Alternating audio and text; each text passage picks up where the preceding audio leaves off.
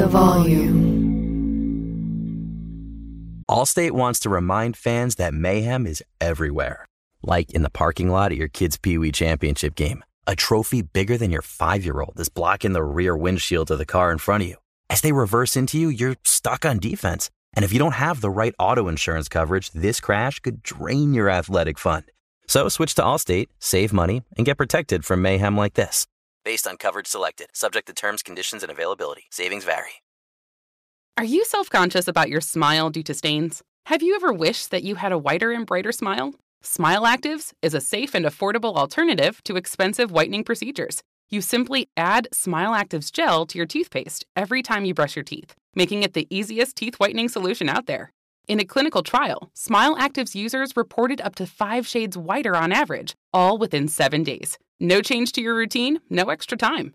Right now, they are running a buy one, get one offer. Hurry to smileactives.com slash iHeart today to receive this special offer with free shipping and handling. When you're an American Express Platinum card member, don't be surprised if you say things like, Chef, what course are we on? I've, I've lost count. or, Shoot that, shoot that! And even, Checkout's not until 4, so. because the American Express Platinum card offers access to exclusive reservations at renowned restaurants, elevated experiences at live events, and 4 p.m. late checkout at fine hotels and resorts booked through Amex Travel. That's the powerful backing of American Express. See how to elevate your experiences at americanexpress.com slash with Amex. Terms apply.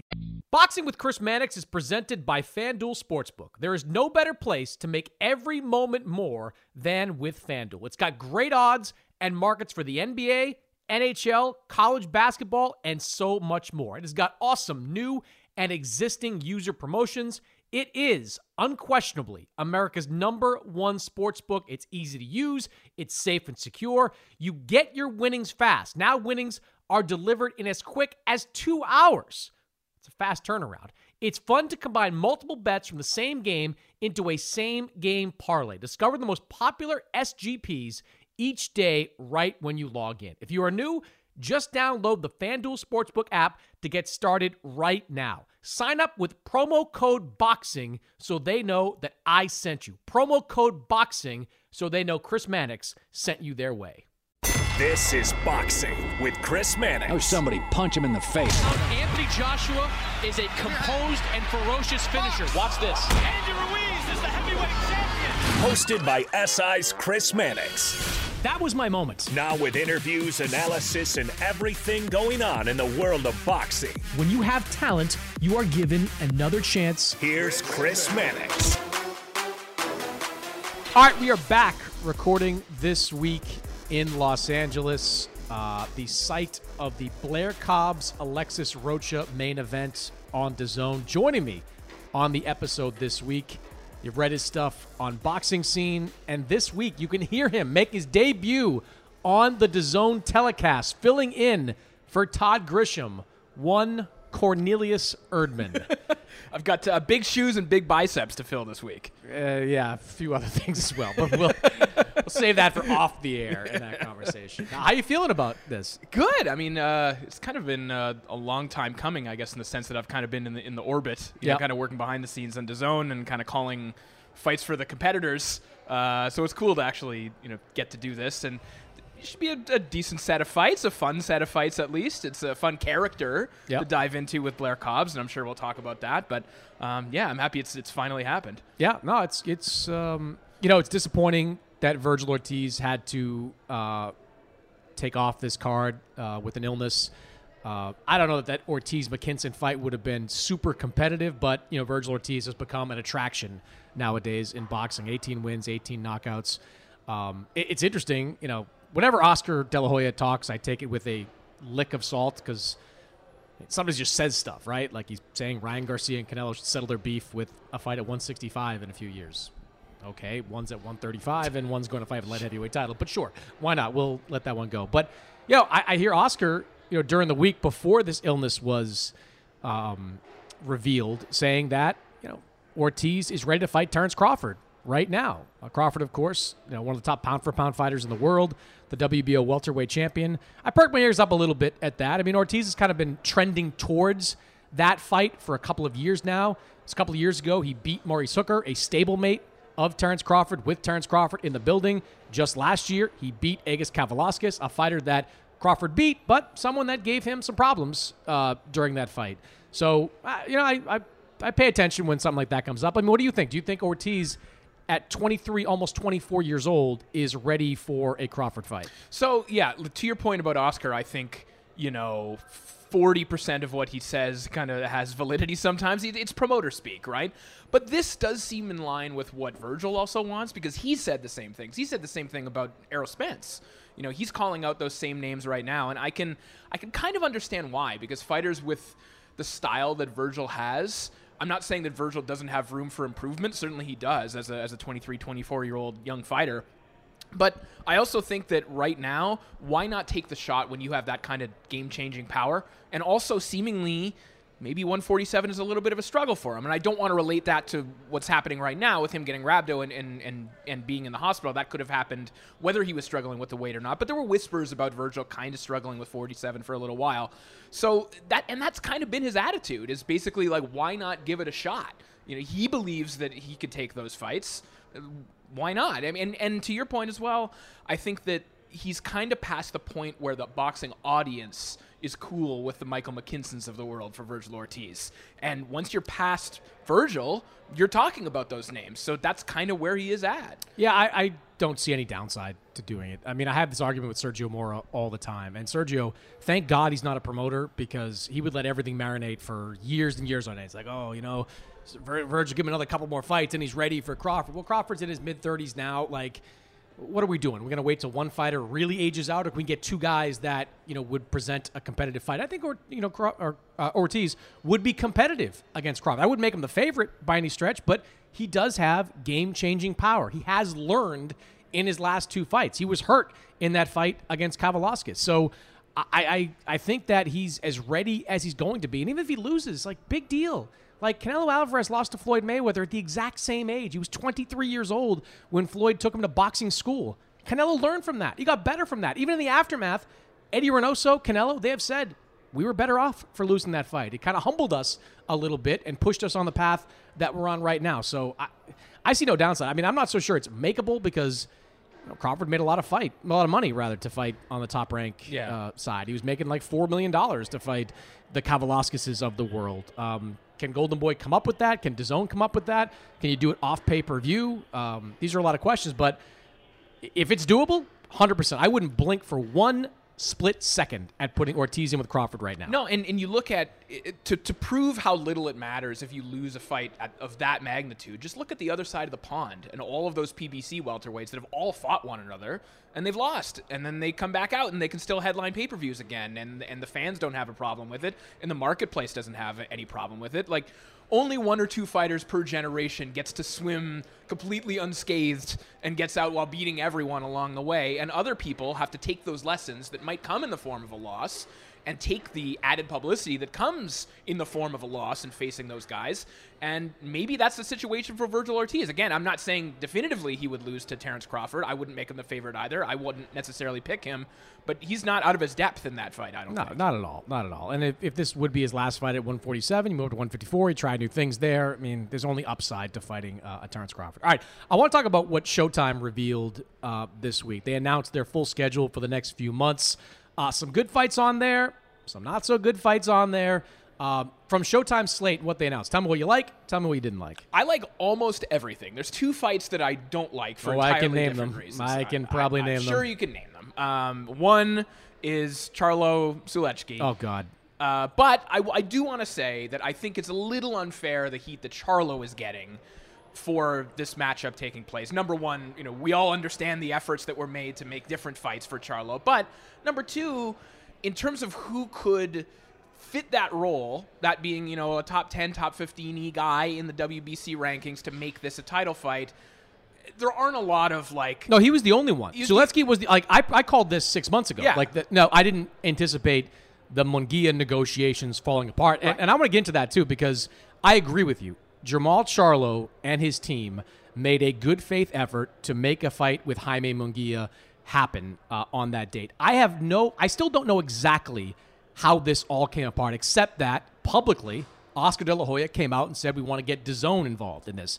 that seems a little odd. It's not. I don't think that Charlo versus Munguia is a pay per view fight. It shouldn't be anyway. And if it's not a pay per view fight, there really isn't a need to get two broadcast outlets involved. I, I don't know if it's true, but Mike Coppinger reported that uh, if there was to be a rematch between Charlo and Munguia, it would be on DAZN. So, like, that seems like a fair solution to all this. Like, you know, Charlo's got the belt, he's got a little bit of leverage there.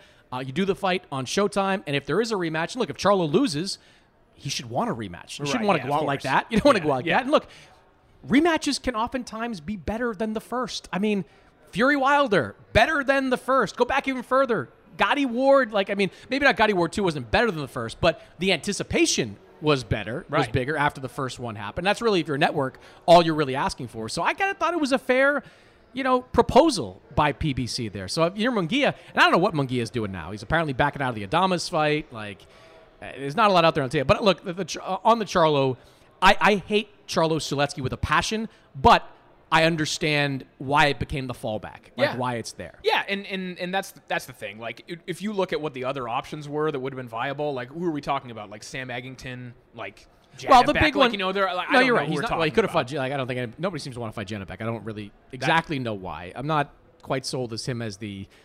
You know, I think Sergio called him like a Golovkin type. Like, all right, let's just pump the brakes there until we. Yeah, I stopped short of any of uh, you know an elite fighter like Jermall Charlo being like, I am deathly afraid I'm of afraid- Janibek. like, like, I, I don't oh, think he, he, beat his two world champions that he beat. One was like I think one was the Dom, right? I think he beat Hassan N'Dam, Janibek, and then somebody else. I forgot. Rob was it Rob Brandt? I don't know. One of the he had a couple Yeah, of yeah, names yeah. on his resume. Well, the, the issue, I again, I go back to the old chestnut of mine that I consistently take issue with is that if Jermall Charlo wanted to fight Demetrius Andrade, he could fight Demetrius Andrade. It could happen tomorrow. Like Eddie Hearn has boxed them in in ways that no promoter has boxed in another fighter ever before by literally saying we will take every, exactly what you paid Sergiy Derevyanchenko back a year and a half ago. We will take that exact dollar figure.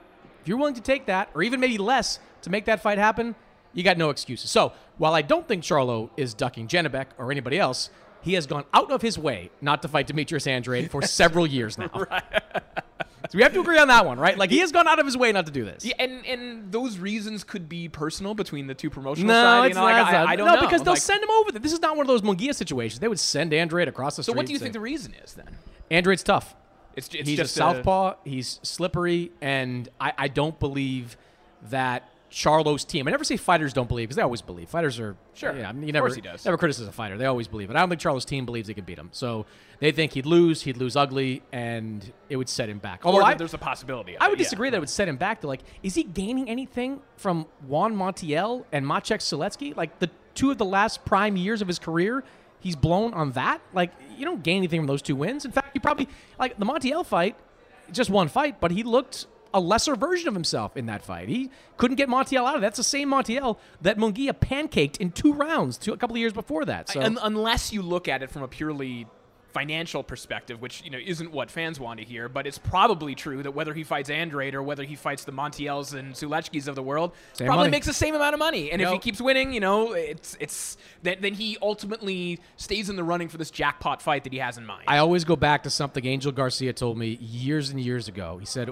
"Why would we fight that guy? We're getting offered X money to fight the good guy, X money to fight. I'm paraphrasing him here. Right. X money to fight the lesser guy. Like, why wouldn't we take the le- the same money to fight the lesser guy? Right, Like that. it- yeah. There's it's not incentive based. At least not over there. And fans hate hearing that because you know we want we're you know there we're consumers of the sport. We're paying money to watch these things, and so we hope for fighters to be as ambitious as possible.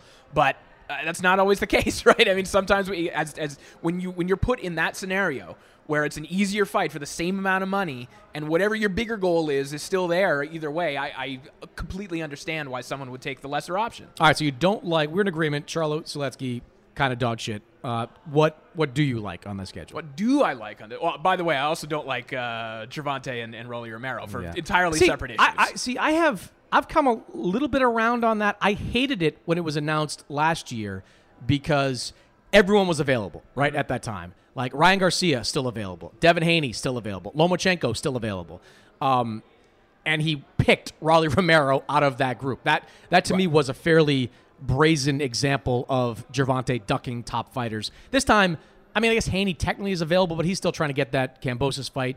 uh, happening. Ryan Garcia is taking his comeback fight in April. I hate it a little bit less because there aren't the options that were available in the fall. So Yeah, my reasoning for liking it is, is obviously outside the ring things that we don't need to get into. That I think optically and Showtime did, I think, the right thing and the thing that rarely happens just in sports in general, but especially in boxing, which is that it, it imposed consequences on a fighter for their actions outside of the ring. It almost never happens. But then kind of coming back around and just letting it happen anyway. I know that there have been developments in the case, but still, you know, you can reward any other fighter out there in the world. And I know the best options aren't available out there, but to me, you could have picked someone other than Rolly Romero, and it would have t- I, yeah, tasted I- a little I- better to and me. it- like you know? they their pass on it is that there were no charges filed Sure. against Romero. We should be clear Sure. though, like the word like exonerate gets thrown around. I'm not sure I not willing to go that far on, Right, on yeah. all that. I mean, charges weren't filed. That it's we're in a this is a this is the country we live in. This Yeah. is what should happen. You Yeah. should be punished um, forever for you know not according to the justice of not committing a crime. But I'm with you on on on all that, especially when you throw Gervonta and some of the stuff we know he's been involved in over the uh, the years. That's not a not the best uh, of looks. All right, so I'm more okay with with Gervonta Romero. Uh, hate Sulecki Charlo. Give me the ones you like, because there's a lot there to like on that schedule. Uh, in terms of pure unadulterated violence, David Benavidez, David Lemieux.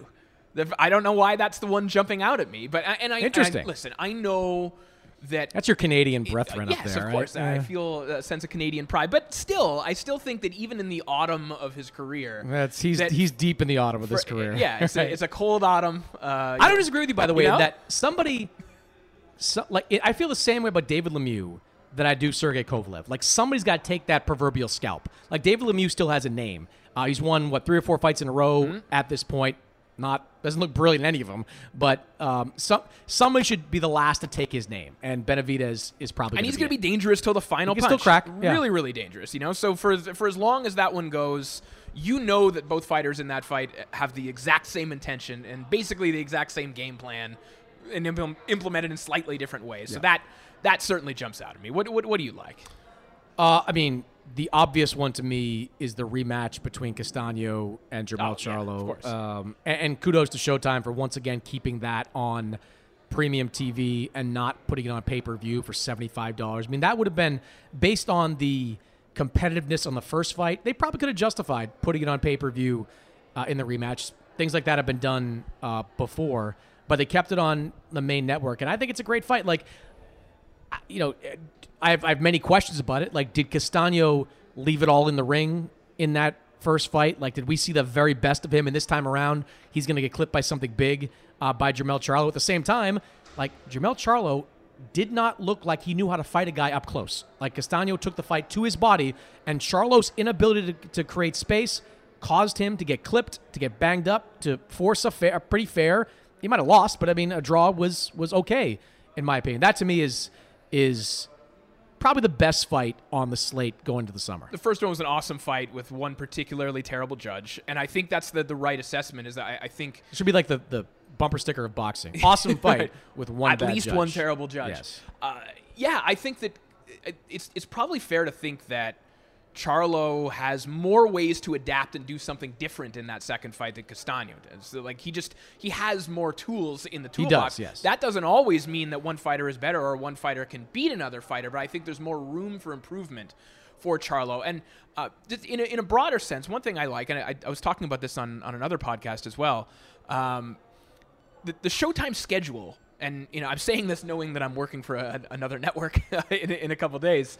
It, I there's the feeling that it is just a little bit more curated than other networks. You know what I mean? Like these, there are more hand-selected fights. There's sometimes more, and we know why that is. They're less beholden to, to promoters and whatnot. But there is when they do that schedule rollout every once in a while those matchups feel a little bit different. There seems to be a little bit more thought put into what's going on in the air there, and, and I appreciate that as as a fan outside of my uh, you know uh, outside of my work within the sport. Yeah, no, I agree. Um, you know, their problem is always that they're at the they're- beholden to what PBC is going to give them, and they have to compete with another network for that. So you know, some years they get the good stuff, other years they get the crap, and it's gone back and forth, quite Right. frankly, and there's lots of reasons for that. But uh, that would take a whole another podcast to do. I also like the uh, the bantamweight fight, Stephen Fulton versus Danny Roman. Roman, oh, That's man, yeah. Danny Roman, like I was disappointed in MJ Akhmadaliev for not giving him a rematch. Like,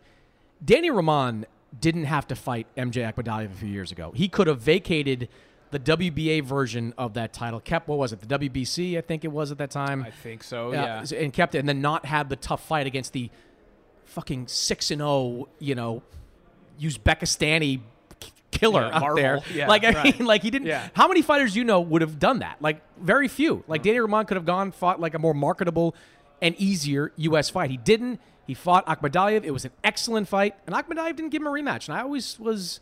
I always kind of held that against Akhmadaliev a little bit. Nice guy, Akhmadaliev, and very talented fighter, but I thought he, thought he owed Danny Roman a rematch. I'm thrilled for him. He's a nice guy and a good fighter that he's getting a chance against Stephen Fulton. And that's a good style matchup, too. Fulton feels more like a counterpuncher in that matchup, and Roman just comes forward all the time. Yeah, he's a counterpuncher who throws 1,200 punches in a fight, right? Yeah, like he's yeah. punching second, but he's punching more often. Yes, yes. Uh, which is really neat. There's just one of the many reasons why Fulton is one of my favorite fighters to watch. Yeah. And that goes back to your other point about, you know, Roman loses that fight. He takes a, an incredibly dangerous fight with uh, a low upside, but performs well, has an entertaining style, and we don't even really think about that when it was announced. We're not like, oh, yeah, this is the guy that lost to MJ, huh?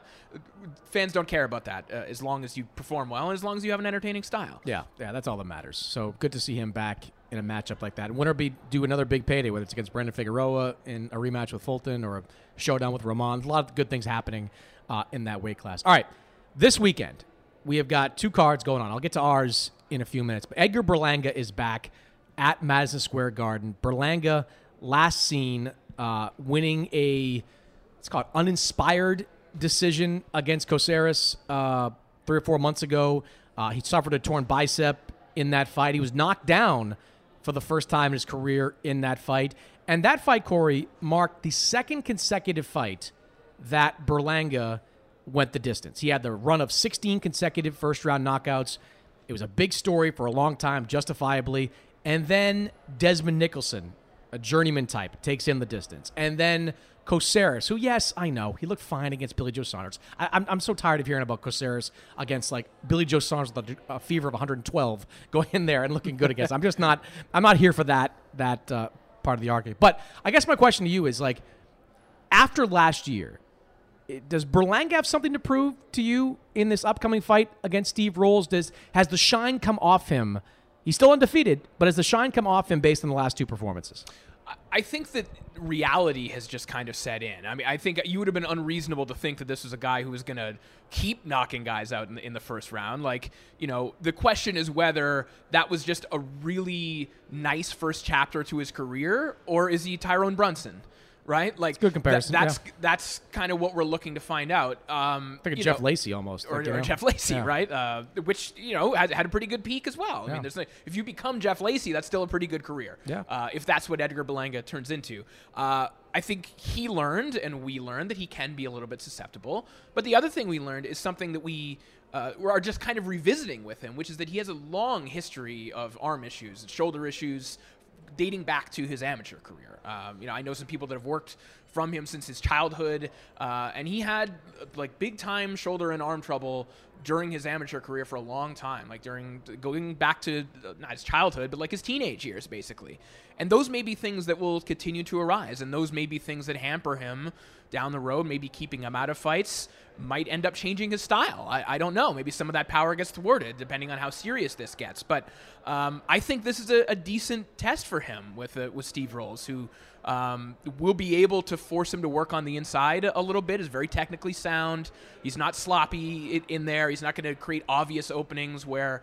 Uh, Berlanga could just kind of overwhelm people athletically like he was in those first whatever 15 16 fights so this is a good test for him. This won't provide all the answers about him, but uh, I think yeah, I think we're just entering the reality phase for Berlanga, and the, that fairy tale is over. It's a good point about the history of injuries because that could mean he could have more of them going forward. And like, I'm curious to see what Andre Rozier, his team over there, what they do as far as him coming in with his chin up because that's what he does. Like I watched that knockdown dozens of times, and you know that wasn't arm related. That was chin up, and he got clipped, and he was hurt. Like people focus on him going, him banging his gloves together and feeling frustrated. If that round goes 30 more seconds, he might have gotten knocked out. Yeah. like he Oh, was yeah. hurt towards the end of it. He kind of stumbled back into the corner, smile on his face, but he was banged up. So he got fortunate in that sense. Good test with rolls, though. Um, They are planning a June fight for him. I mean, maybe wait to see what happens with the Rolls fight Yeah, first. a little, Like, little premature. a little not- bit. They're little, little in, like- disrespectful to my man, uh, Mr. they're Rolls. penciling in June 11th. Another Canadian. There, there we go. Just, I got to give like uh, disclaimers Disclaimer, here. yeah. like, the- Heavy bias. Heavy bias on Canadians. But it's an interesting fight, especially if Berlanga comes out, stops rolls, middle of the fight, fifth or sixth round. We can get back on the Berlanga train. If he struggles once again, you know, you'll start to wonder, you know, was he more hype than um, actual substance? All yeah, right. I, I was going to say one more thing. I mean, I, I think that's it, putting that in perspective. Like those guys that he fought in the first 15, 16 fights, you you're kind of like great fighters will stop those guys. Maybe not in the first round, right? But you will stop those guys. Not everyone is going to stop Steve Rolls. It takes a pretty good fight, like top 20, top 15 fighter to stop a Steve Rolls, and and certainly impressively. So if you do that, I think that does say something, right? Yep. Like of some some conclusions in boxing are kind of foregone conclusions in a sense, but it, it, it, it says something about how good you are and where you rank, where you are, if you could stop this caliber of guy. So I think it'll mean something if he can get rolls out Yeah, of there. only been stopped by Golovkin. So Yeah. that's um, that would be a feather in the cap for Langa if he can do it. Um, all right, let's talk about the main event this weekend. Um, before we were recording this, as we sit here in the lobby of the LA hotel, I was regaled by Blair Cobbs, who was. I, I want to say dressed like a male dominatrix. Is that uh, is that a thing? No, yeah, absolutely, was- yeah. It was black leather. He he looked like Shawn Michaels, but in a different ensemble. It was just a very, it's very interesting. I mean, it's one of his inspirations. It's well, it would make sense. Yeah, he's got him. So Yeah.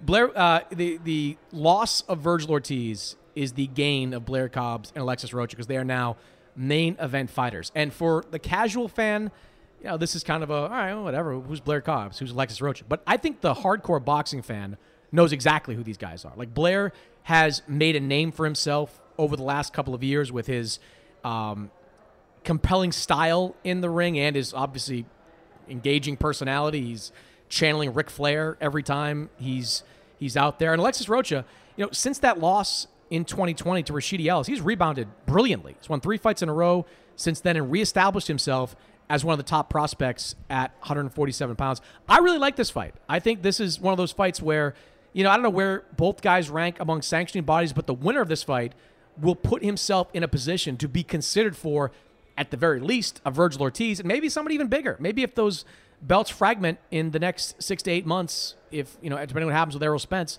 maybe they get a title shot down the line. So I think it's a it's a good fight in terms of uh, stylistically and a meaningful one as well. Which if you check those two boxes for me, I'm good. I'm good with what, what that fight's going to be. Yeah, because because these guys are kind of they're stuck in that moat between being a prospect and being a contender. But whoever wins this for me is is a contender. You know, maybe not a top contender, but yeah, you start talking about them maybe facing a, a Virgil Ortiz or, or someone else. That becomes that's that's on the plate. I think this is a, a, a fun fight storyline wise because these guys have kind of come up parallel to one another. They've often been on the same card. I think like Blair Last was, card, they were, you know, Blair fought uh, Brad Solomon. Yeah. Uh, I forgot who wrote. I'm blanking now who wrote Rocha. Same card that they fought. Uh, and and when when they were coming up, they were kind of thought about differently. Like Rocha was the blue chip prospect who was you know a junior Olympian, uh, heavily touted coming out of the amateurs. Uh, at one point, he was kind of universally called uh, one of the top welterweight prospects on the planet. Blair Cobbs. There was a point when you know he was facing Villalobos and people thought he was going to lose. Yeah. He had to win in order to get on that A side track, and then they became kind of parallel figures. And then Rocha loses, but Blair keeps winning, and now they have to face one another. Like in an uh, Throw in the story of Blair Cobbs basically being a fugitive for the first half of his life with Well, his father. Yes, Uh, his father being a fugitive. well, Blair just, on the run, kind of with him at Not time, really an accomplice because No, a no, child, no, no, you know, no. Being not, not being fair. yeah, sort of Right. a fugitive by association, right in a weird way. Yeah, uh, yeah. There aren't too many uh, Tremendous, wilder trem- backstories. Blair's back it's among the wildest. That's Ah, in yeah. a sport where there are so, so many. That's among the wildest. Yeah, and he's among the wildest characters in boxing too. Like he really, um, you know, I'm probably going to use up some of my commentary material here, but just in the past four weeks, he's called out Terrence Crawford, Errol Spence, Canelo Alvarez, and Virgil Ortiz. and he stood you know, Boots after And Boots' fight. He stood there like he got more visibility off that than Oh. anything else. yeah, he is doing anything he can to get visibility and to get in the public eye. He got Spence to tweet back at him like, you know, Spence is like, who's this 32 year old prospect? Yada yada yada. Right, but but you know, in a you know, all publicity is good publicity kind of sense boxers struggle for name recognition, right? They're, we're, we're not like a super hyper mainstream sport anymore. No. So anything you can do, which is what he does, is anything, whether mm-hmm. it's the costumes, the wrestling theme songs, calling out any fighter under the sun, it works for him, mm-hmm. you know? And the, the, the Alexis Rocha method depends upon continuing to win and win and win and win, and he doesn't get any shortcuts because he doesn't talk the way that Blair does outside of the ring. So they're two very different personalities, but inside the ring, I think this could be a really explosive fight because both of these guys. When they do get to the inside, really like to go for it. I know that people think of Blair as kind of a, a pure boxer he's kind of more of an ambush fighter. Like he, he, has good mobility, but when Blair wants to go in and bang, you can see his facial expression just change. Yep and he goes for it. And Rocha, I think, composes himself a little bit better on the inside than Blair does, but Blair's a little bit more athletic. You know, he's a little bit more explosive, a little bit more unpredictable. Um, yeah, I, I could see like these are the types of guys that could trade knockdowns and, and give us you know one hell of a main event. I, am really excited for this one. Yeah, I, I think my, my early read on this, my biggest question is, what does Blair Cobb's chin look like? Mm-hmm. Because he's been hurt, he's been down. He comes in high with that chin a lot, like really high. Um, and he's working with Freddie Roach, and I'm sure Freddie is well aware of that yeah. uh, and is doing everything he can to adjust that. But that's his biggest liability. I think he does have a big athletic advantage over Rocha. His speed, I think, is going to be equal to or better than Rocha. But Rocha to your point with his his backstory and kind of how you know coming up the amateur ranks, he's a disciplined guy, and if he sees an opening with a guy coming in chin high, he's going to wait for it and he's going to clip him. Like that's the thing to me, like the biggest question. Like can Blair keep his chin down enough to build a lead on the scorecards and land what he wants to land? Because I mean, I've just seen too many times him coming in wide open for some of these yeah, shots. Yeah, and I think that that that defensive tick is kind of tied to him getting really emotional in the ring. And I, I don't necessarily mean that in a bad thing, but you can sense when Blair Cobbs gets excited during a fight and he starts going a little bit wild and he starts wooing at his opponent and he starts throwing that sweeping left hand that's when the chin comes up you mm-hmm. know and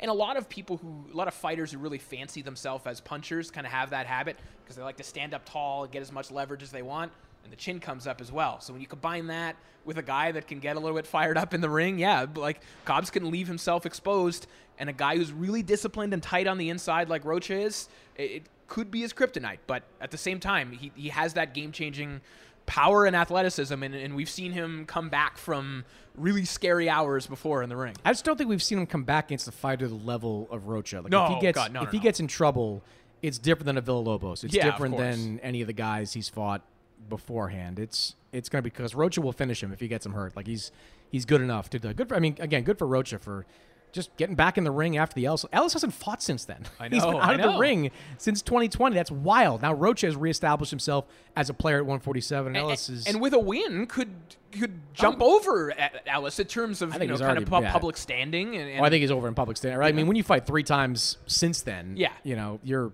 you're past him. And Rashidi's good Boston guy. You know. Oh yeah, I, yeah. I support Another all, disclaimer. I support all Boston guys, yeah. but man, he's got to get back in the ring. He really has to get back in the ring. Anyway, uh, I want to finish with something that's been on my mind for the last you know few weeks or so, and it's topical now because it was a couple weeks ago at Tijuana where we saw Jaime Munguia uh, all but pass out after the weigh-in um, uh, for his last fight against D'Mitrius Ballard.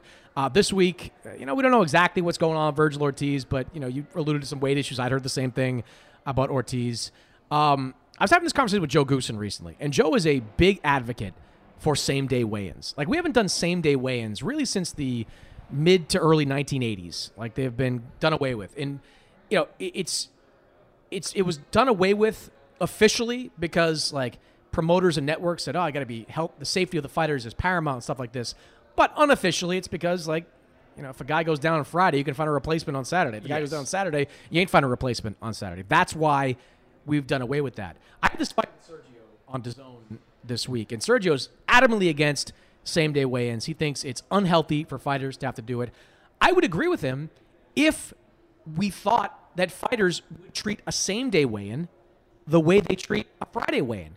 But that's not true. Like, a fighter goes to a Friday weigh in as depleted as they possibly can be. They are just eating air pills like in the days before. Sometimes ice chips, Sometimes yeah, ice chips to get down because they believe that with a good night's sleep and a big steak in their belly, they'll be fully healthy, you know, 36 hour, whatever it is, 36 hours later, and they will have blown up two weight classes above to where they are.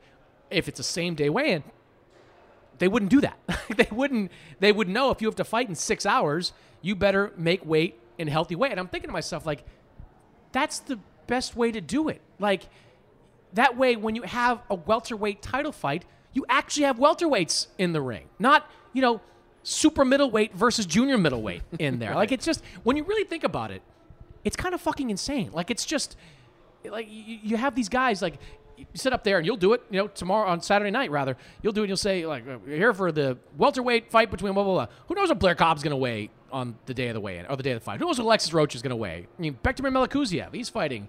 Uh, what, what's he going to weigh on that? Like these these guys just gain so much weight that they become different fighters altogether. So I would like to see the powers that be explore going back to same day weigh-ins. I don't know if it's a sanctioning body, if it's a network, if it's a promoter, but go back to same day weigh-ins, um, and I think you'll have much healthier fighters.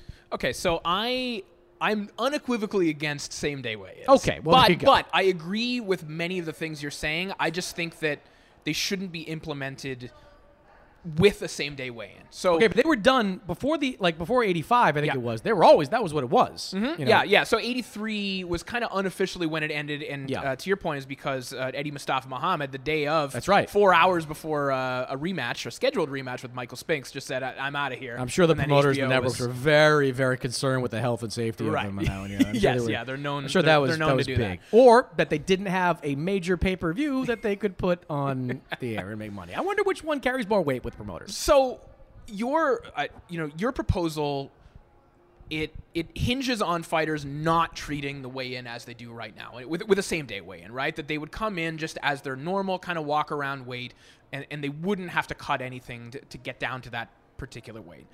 I think that's asking a lot, and I think unfortunately any amount of dehydration that can't be fully erased and, and, and when fighters can't rehydrate makes it really dangerous. So last year there was a study done by the Cleveland Clinic that looked at um, the deterioration of the brains of fighters by weight class, and they found that the smaller the weight class, or in smaller weight classes, it happened fight by fight drastically more so than with heavyweights. And so the connection they made was obviously that dehydration has a lot to do, uh, or makes it significantly more dangerous for fighters when they go in and then take head trauma while being depleted.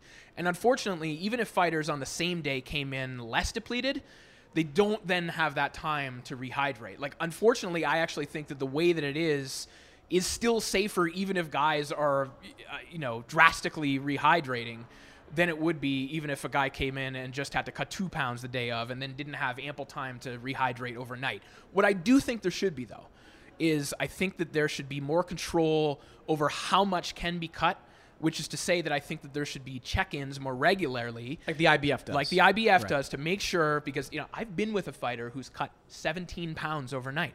And they were just sitting in the car, chewing gum, spitting on the way to the weigh-in. 17 pounds overnight, and there are more drastic ones when, when you look at like talked amateur. about, you Sergio's know? talked about his Vernon Forrest rematch, like Yeah. like eight pounds in a week or something Yeah. like that, like just some absurd, Right. absurd number. Yeah, and that's not even the most drastic that, that we'll see in boxing, right? So I think that there have to be, or there should be measures to say, okay, you can only be X amount over, you know, a week out, a month out. Like there should just be more check-ins. Like at this point, we just hope that fighters are safe when they get in the ring.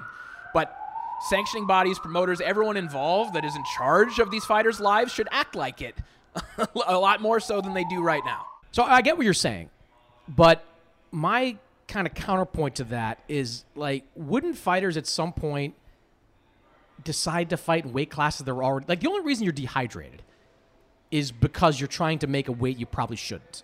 Like you're, you're cutting down, you're draining. Like you should be hydrated when you're making a certain weight. Like going up to like weight, yeah. when I do a juice cleanse, I don't think my actual weight is what it was at the end of the juice Right, cleanse. right, right. Like that's not really what it is. So like it would probably decimate the lower weight classes, but I, I, I think that eventually, you know, fighters would adjust and like they'd be in natural weight class, and more than anything, they'd be healthier. Like, they, I, I completely agree with your point that like if you're even remotely dehydrated, six hours is not enough time to get back to where you need to be. Yeah. But I think eventually, fighters will be like, you know what?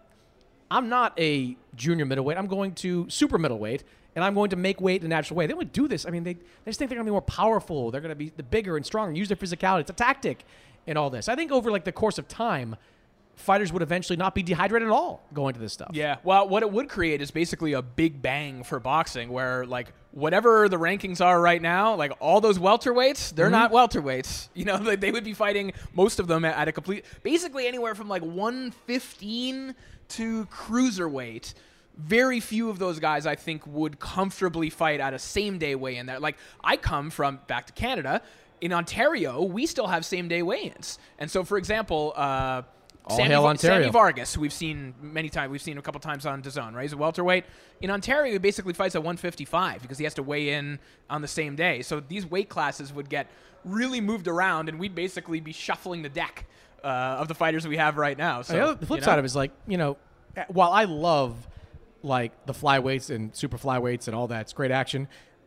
Heavier weights often draw better. Mm-hmm. Like the bigger you are, the more attention you usually get. The more bigger fighters nowadays, where you'd like take Errol Spence for example. Like Errol Spence would probably be a middleweight if he had to do a same day weigh in. Oh, yeah. like, like he's a five eleven Yeah. muscular guy. Like, Yeah. he'd be a middleweight at that point. So maybe they'd be.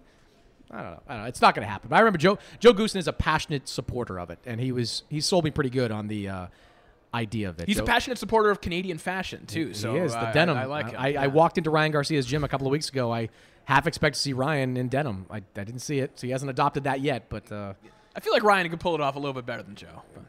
probably Joe was in full denim when I saw him. Like pretty much what you would expect Joe Goose to be wearing. He was uh, actually wearing. All right, Corey Erdman will be on the call on Saturday on DAZN alongside myself, Sergio Mora, Seniesa Estrada, the 105 pound women's champion. Uh, she will be on the call as well. Corey, good luck, man. Good to have you uh, as part of the team, and uh, thanks for joining the show. Thanks as always. When we come back, my conversation with Ryan Garcia. When you're an American Express Platinum card member, don't be surprised if you say things like, Chef, what course are we on? I've, I've lost count. or, Shoot that, shoot that! And even Checkout's not until 4, so. because the American Express Platinum Card offers access to exclusive reservations at renowned restaurants, elevated experiences at live events, and 4 p.m. late checkout at fine hotels and resorts booked through Amex Travel. That's the powerful backing of American Express. See how to elevate your experiences at americanexpress.com slash with Amex. Terms apply. Witness the dawning of a new era in automotive luxury with a reveal unlike any other as Infiniti presents a new chapter in luxury, the premiere of the all new 2025 Infiniti QX80. Join us March 20th live from the edge at Hudson Yards in New York City, featuring an unforgettable performance by Grammy and Academy Award winning singer, songwriter, and composer, Jon Batiste. The all new Infiniti QX80 is unlike any luxury SUV you've ever seen. Smart enough to anticipate your needs even before you do. Every line, curve, and detail was thoughtfully crafted so everything for every passenger feels just right. Don't miss it. Mark your calendars and be the first to see it March 20th at 7 p.m. Eastern, only on iHeartRadio's YouTube channel. Save the date at new-QX80.com. 2025 QX80 coming this summer. Allstate wants to remind fans that mayhem is everywhere. Like in the parking lot at your kid's Pee Wee Championship game. A trophy bigger than your five year old is blocking the rear windshield of the car in front of you. As they reverse into you, you're stuck on defense. And if you don't have the right auto insurance coverage, this crash could drain your athletic fund. So switch to Allstate, save money, and get protected from mayhem like this. Based on coverage selected, subject to terms, conditions, and availability. Savings vary. All right, fight fans, take your best shot with a $150 bonus in site credit guaranteed from FanDuel Sportsbook. It doesn't matter if your fighter gets knocked out or tapped out, new customers get an instant $150 bonus in site credit on your first bet of $5 or more from March 13th to April 4th. Just sign up with promo code BOXING to bet on all the biggest boxing matches and UFC fights. You guys know, every weekend I give you my picks. This is a great time Try to take advantage of them and sign up over at FanDuel Sportsbook. Choose from the money line to the method of victory and so much more. And with cash out, the ball's in your court. So you can close out your bet whenever you want before the fight is over. To get your $150 bonus in site credit, guaranteed, just sign up with the promo code BOXING on the FanDuel Sportsbook app. So Ryan, we were just talking about the magazine story from two years ago.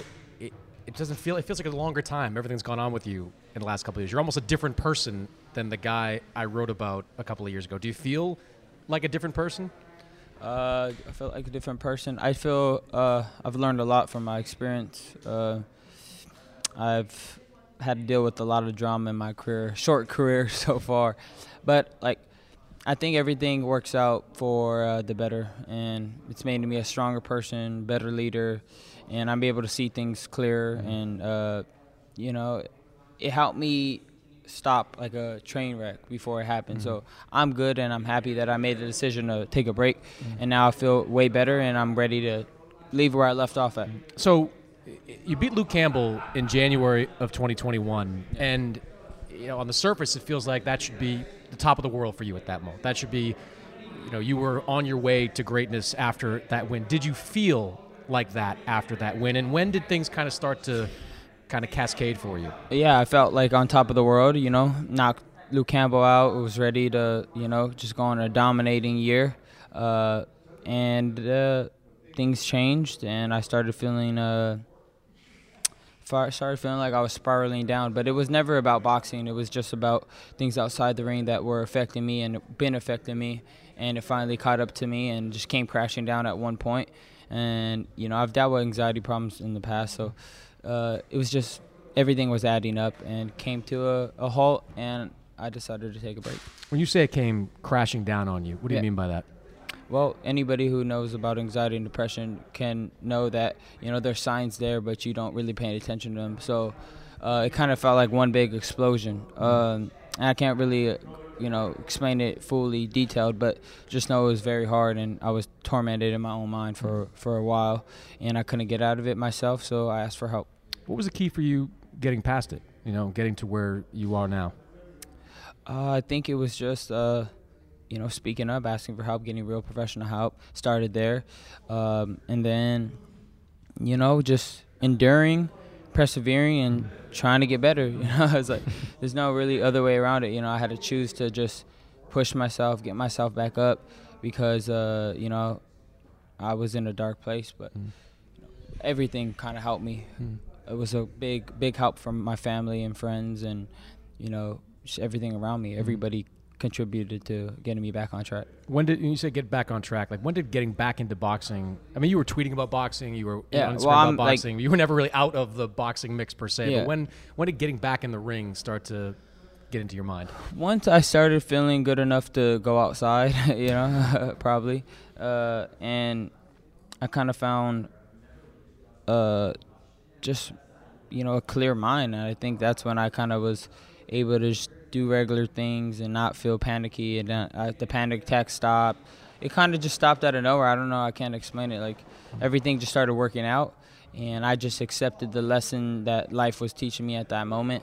And then I moved forward, you know. And everybody, you know, kind of has questions on why I was tweeting and whatnot because you know I'm competitive mm-hmm. and my fire is always there. So you're never gonna. That's you were la- still watching fights, and you were still. That's the last. Anybody around your weight class, you were tweeting or. or that's the last thing to die out of me. You're gonna have to beat the shit out of me. You know, I'm competitive from my soul in.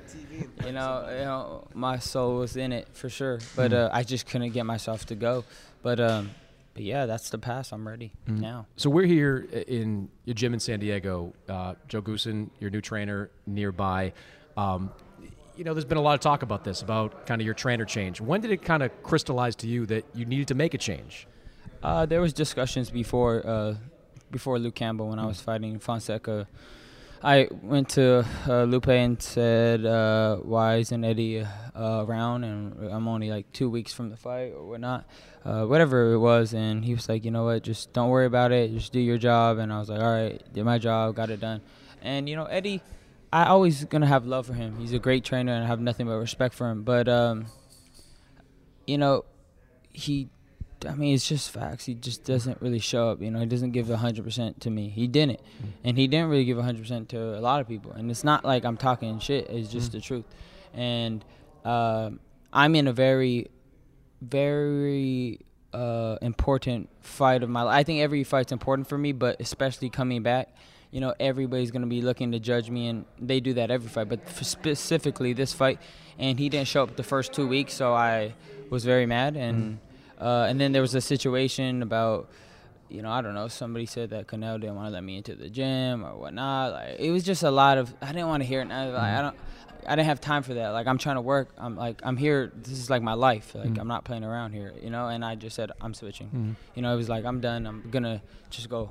Mhm. That's it. When when Canelo said what he said about you, about you not being as committed as Yeah. you needed to be, or something like that. I mean, how did that hit you? I mean, did it get me a little?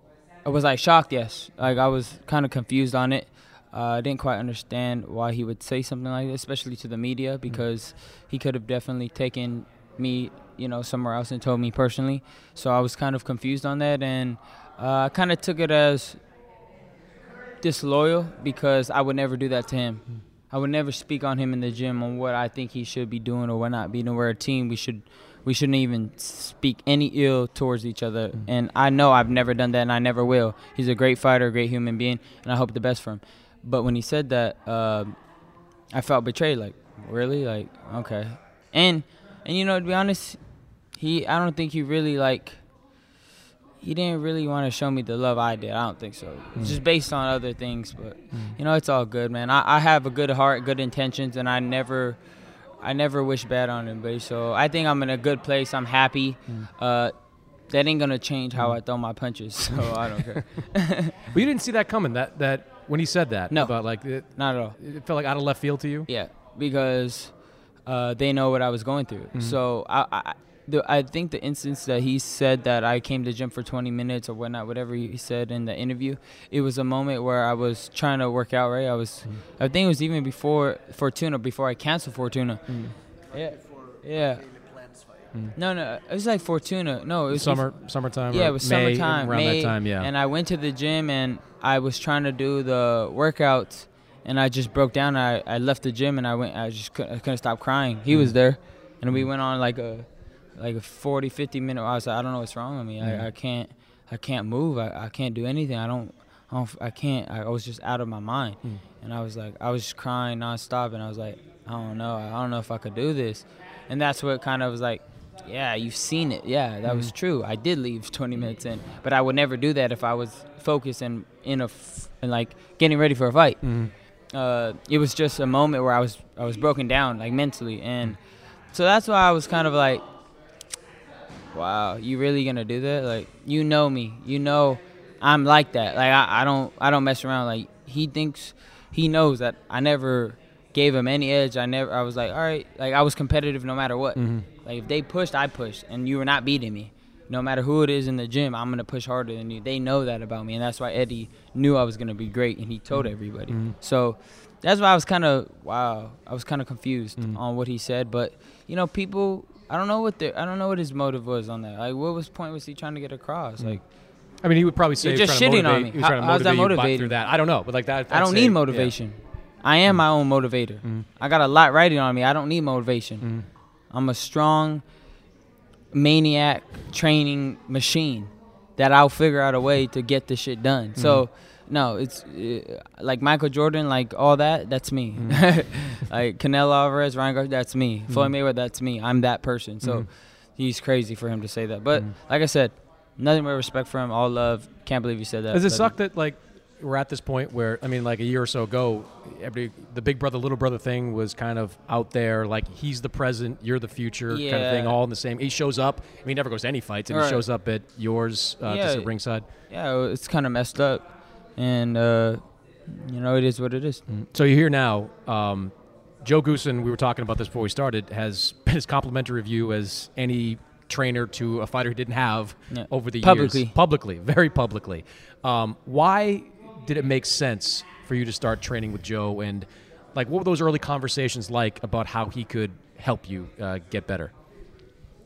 Uh, they gave me two options, and you know I have already a connection to Joe. Uh, trained with him when I was 17, and uh, I know that Joe's a hardworking guy, and he's an old school type of trainer, and I I love that because I'm an old school type of fighter. I would think, you know, I like to, you know, talk about boxing. I like to study boxing. I like to look at the old fights, talk about the old fights, and he has a lot of knowledge. So in my head, I knew that was the right fit for me, and we have already a beautiful connection. Like we get a lot of things that you know that we understand. So that was the perfect fit for me. I didn't think twice. I just said, "Yeah, let's go." Joe Goossen is it? It is what it is. Let's go. What's his been his biggest influence so far? I mean, what are the things he's trying to kind of imprint with with his style?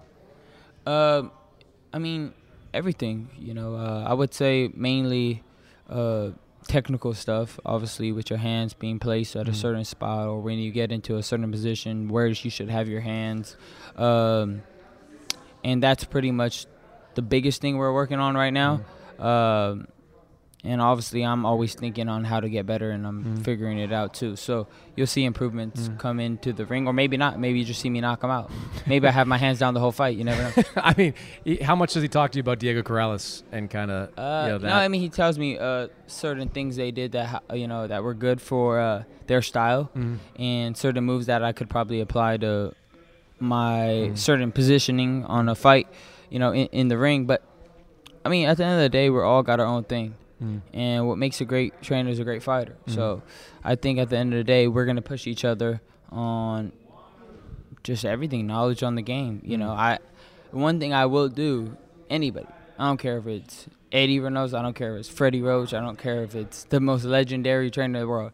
If I got a question about something, you're gonna hear it from me Mhm. because I'm also trying to get better. And if I say that positioning, why would I do that? Mhm. You're gonna have to answer me because I'm not gonna throw something that doesn't make sense to me. Mhm. You know what I mean? We're all. I like to. To, to think with the, the trainer so we could find the best option. Mhm. And I don't just say yes. You know, I don't just jump into dark waters and just hope I fucking swim. what um, you know, when it comes to the technical stuff, um, you know, are we going to see a are we gonna see a different version of you? You kind of No. joked about No. hands being down stuff, but what what are we going to see from you with, in this kind of new version of you? Uh, I mean, definitely gonna see me tighter. I would Mhm. say tighter uh, in the ring. Uh, I won't make so much technical errors, but um, I've gotten away with it because I'm so fast and strong, and I'm the best fighter ever who's ever lived. But um, other than that, you know, uh, you're gonna just see me do me and fix a little bit of errors that I Mhm. had. You know, I got caught with Luke Campbell because um, I made a tactical error, Mhm. and it's you know you're facing a southpaw. Things are coming from a different side, and uh, and it was just a good shot. Like Mm. there's nothing I could say. It was a great placement shot, and Luke Campbell is not the softest puncher, and you'll I mean you'll Yeah. realize that. You see Lomachenko's face. Mhm. His face was tore up. That Luke Campbell could hit. So, um, yeah, I mean, there's just little mistakes that I fix. Like in most of my fights, you've never even seen me cut up, Mhm. bloody, or even like I wasn't even really shook with Campbell. You see, it was like I got hit. It looked way worse than it actually was. I Mhm. got up and I was okay. So. You won't see me get dropped for sure. Uh, knock on wood, pop pop. But uh, but I will, I will beat this dude, and I think I will beat him one through three rounds, and I don't think I'll get hit. Mhm. What do you think of the way the lightweight division's kind of caught fire in the last six Yeah. months, or at least got some more attention with the way Why? Kambosos? Well, I mean, Kambosos having the upset. Oh um, yeah, I mean Teofimo kind of dropping out of it. that was a very weird fight. like that Cambo, I mean Kambosos. Don't get me wrong. Kudos to him for winning. Mhm. Um, I don't think he's as skillful as even Teofimo. I still don't think he's still as skillful. I think he caught Teofimo at the right time. That's all. I really do believe that. But again, I have it's just my opinion based on just I know boxing and I could see it. You know what I mean? Uh, the thing that I do like about Kambosos is he might not be the best talent, but he probably works super hard. So he beat talent when talent didn't work hard. Mhm. And you cannot never knock a guy on that. And I wish that he makes a lot of money in the sport and he could uh, take care of his family forever. But I will. I will show him that he sh- he does not believe belong in mm. the ring with me. I will get him out of there mm. for sure. And I'm not just talking like to a female. I'm actually going to do it. Mm-hmm. You, you believe that fight's going to happen at some point? I do, and if it doesn't, great. I don't care. Like, I'm so but tired. what are your goals then now? I my mean, goals are my. I mean, my goals are obviously to win titles, Mhm. but I mean, you're kind of above titles. Like I I'm mean, you're of above titles. that, I'm know, above titles, mm. and I'm above bullshit. So I don't care if I could win a a stupid title that doesn't mean anything. I care about beating some good fighters. So if it so happens that Lomachenko gets the bouts from Kambosos, I will be the first one to fight Lomachenko Mm-hmm. because I, Lomachenko knows I could fight, and I think that would be a great fight because um, he's shorter than me, but he's gonna be trying to apply that pressure, and I'm gonna be, you know, it's just gonna be a fun fight. You know, I'm he he's gonna be very weary for my shit.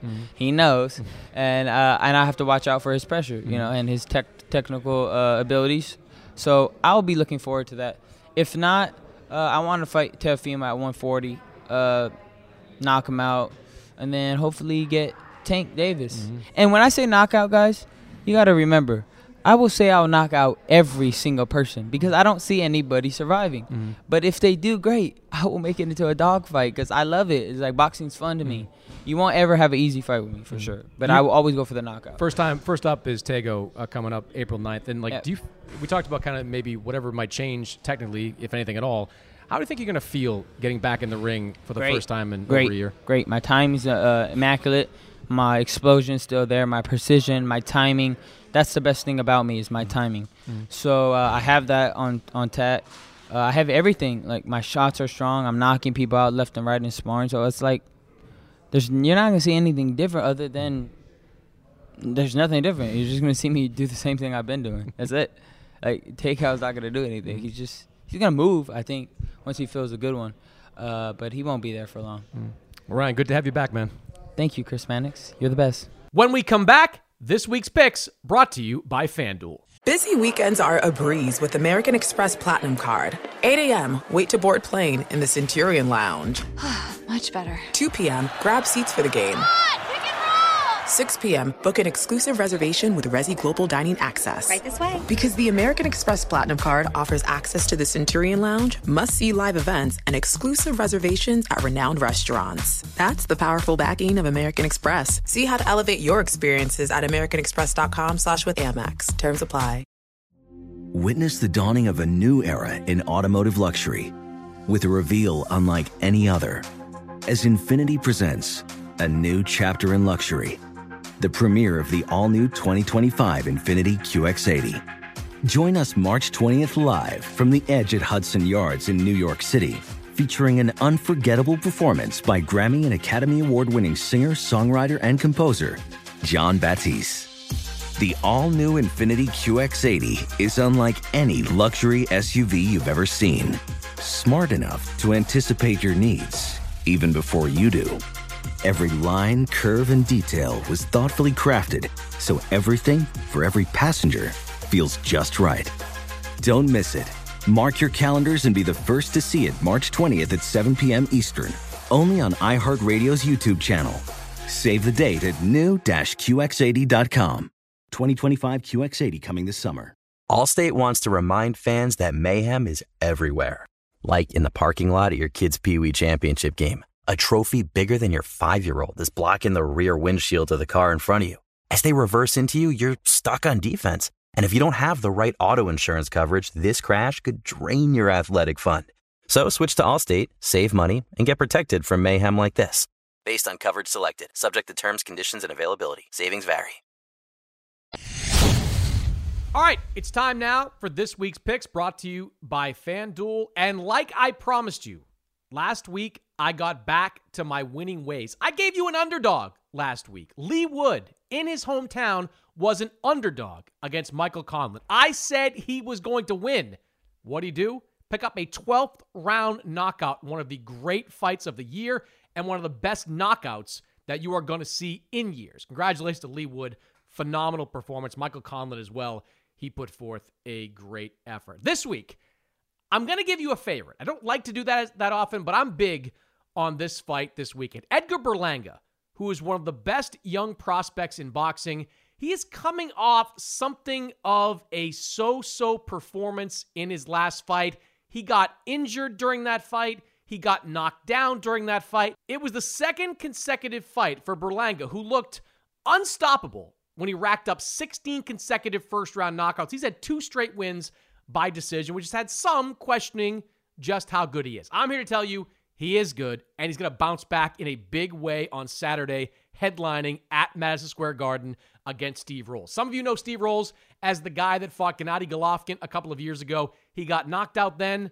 I think he gets knocked out now. I think Berlanga, he wins this fight. He's the favorite and a big one going in. So it's not, you're not going to win a lot of money if you bet low, but I'm telling you, he is going to win and he is going to knock out Steve Rolls and get back on track as one of the brightest young fighters at 168 pounds. So that's this week's picks brought to you by FanDuel. That's it for this week's episode. My thanks to Corey Erdman and Ryan Garcia for joining the show. As always, subscribe, rate, review this podcast on Apple Podcast, Spotify, wherever you download podcast. I will see you next week. And what's that you say, Ryan? You have one final word for Sergio Mora? Sergio, you don't know shit. Infiniti presents a new chapter in luxury, the premiere of the all new 2025 Infiniti QX80, live March 20th from the edge at Hudson Yards in New York City, featuring a performance by Jon Batiste. The all new 2025 Infinity QX80 is an SUV designed to help every passenger feel just right.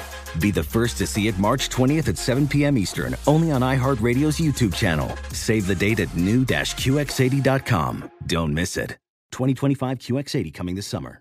Allstate wants to remind fans that mayhem is everywhere. Like in the parking lot at your kid's Pee Wee Championship game. A trophy bigger than your five year old is blocking the rear windshield of the car in front of you. As they reverse into you, you're stuck on defense. And if you don't have the right auto insurance coverage, this crash could drain your athletic fund. So switch to Allstate, save money, and get protected from mayhem like this. Based on coverage selected, subject to terms, conditions, and availability. Savings vary. Whether it's your first time betting or you've been gambling for years, have a plan and know the game. Be aware of the rules and odds before you gamble. Set a budget and never gamble with money you can't afford to lose. Take a break and consider teaming up with trusted friends to help you stick to your budget.